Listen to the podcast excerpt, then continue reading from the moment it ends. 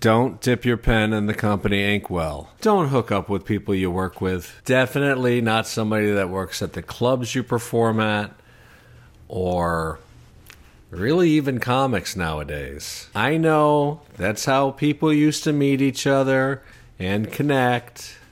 It's natural. The proximity of it, the familiarity of the day to day interactions, or all the time you spend with each other, having something in common, actually getting to know someone first instead of just randomly swiping on a stranger. But you throw alcohol into that, it's not a good mix. That method, in general, in our society, but especially in comedy, is fraught with landmines. There's been a lot of very well known comics accused of some pretty bad things, and a lot of lesser known comics or unknown comics accused of really bad things.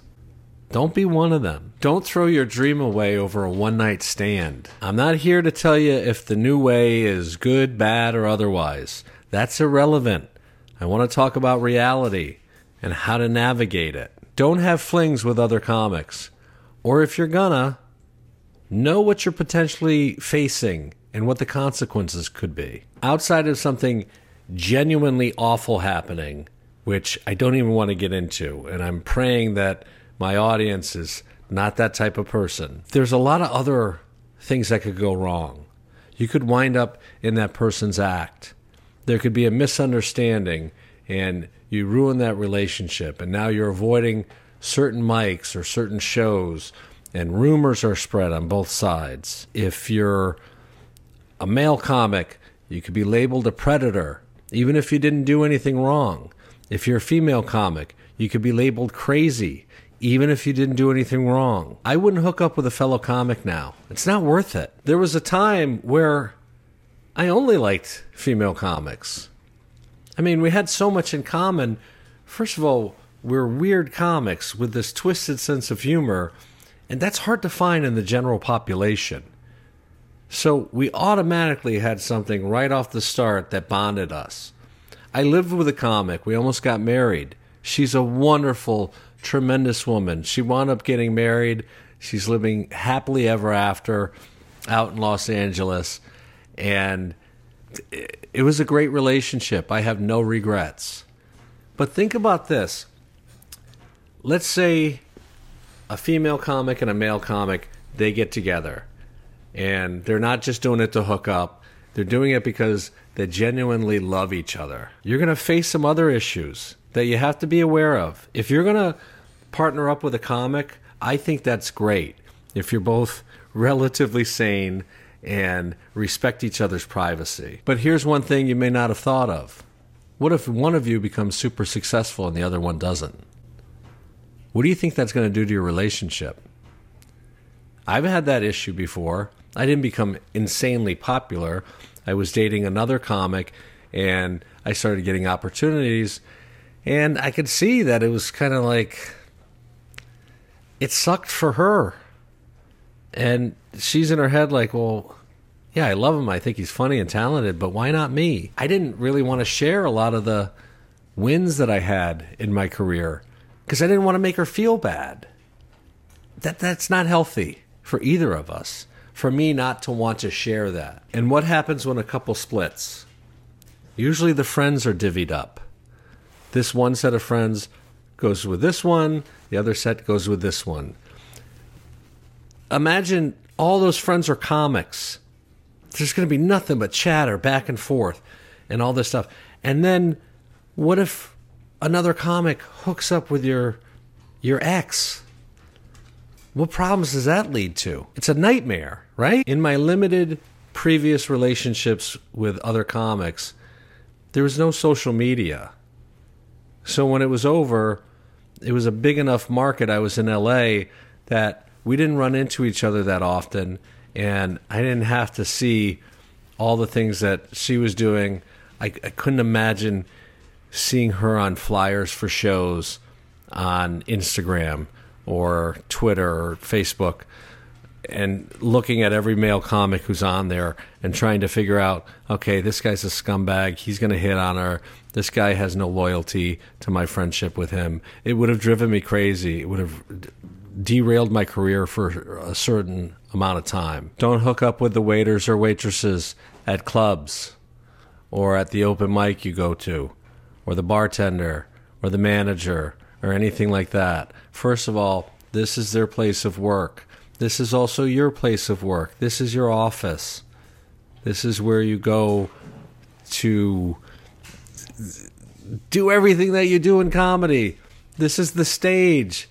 And why ruin that? Why taint it? The bartender could throw a fit and say, Yeah, I don't want her in here anymore.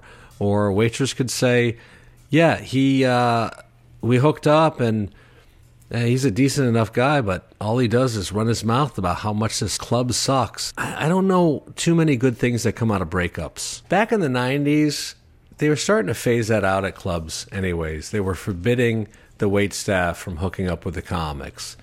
And there's a certain allure. Hey, you're only in town for a few days or a week. You're in and you're out. You have these little romances or flings, and it, the club owners started to say, "Hey, the, enough of this. This is disrupting my staff, and we can't have." They would have the wait staff and the bartenders sign pledges that they knew they could be fired if that happened, because it's a business. This isn't the '80s. You can't go around doing blow and getting hammered all the time and banging everybody that you encounter. yeah, it sounds like fun. But these are other human beings you're dealing with. There's a very famous story of a comic. I'm not going to say any names, but he was part of this uh, comedy group. Like all these comics would tour together. Very famous. And he had to pay child support for, I think, 18 years for a baby that wasn't his. It was the headliners, the big stars kid. I mean, how do you deal with that? That would be so. I can't even imagine what that would be like to figure that out. That oh, it's not my child, it's another comics. There's one concept that's popped up in our culture in probably the last I don't know seven years. This idea of the power dynamic. I, I don't agree with that. I'm not going to go along with that.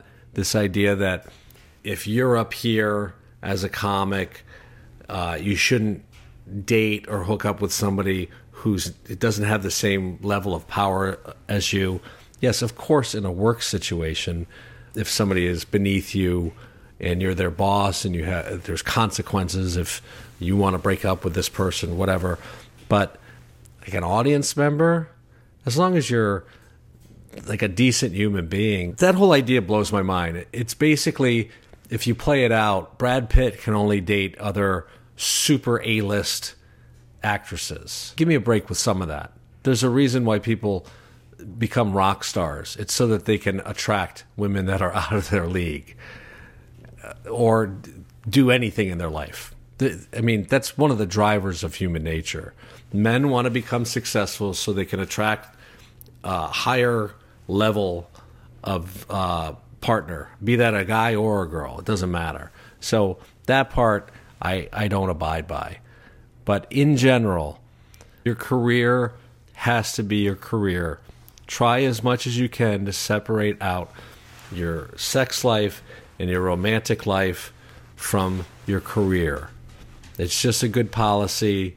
You don't want to throw it all away because you got drunk one night and you acted on your impulses and it was consensual, but uh, things took a turn at some point after it was over. All that being said, love is love.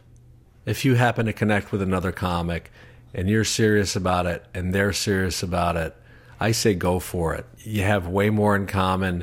Your lifestyles fit each other. And if you can make it work out, and there's plenty of examples of people who have, then go for it. Thanks for watching. I hope you find this channel again. And that's Willie scratching on a little pillow that I have for him and Bingo. Maybe you can't hear it because I put on the noise reduction on this, But I don't know why I tell you things like this. He's doing it again. I want you to know a little bit more about me so it's not just dry and straight. And that's it. I love you, Willie.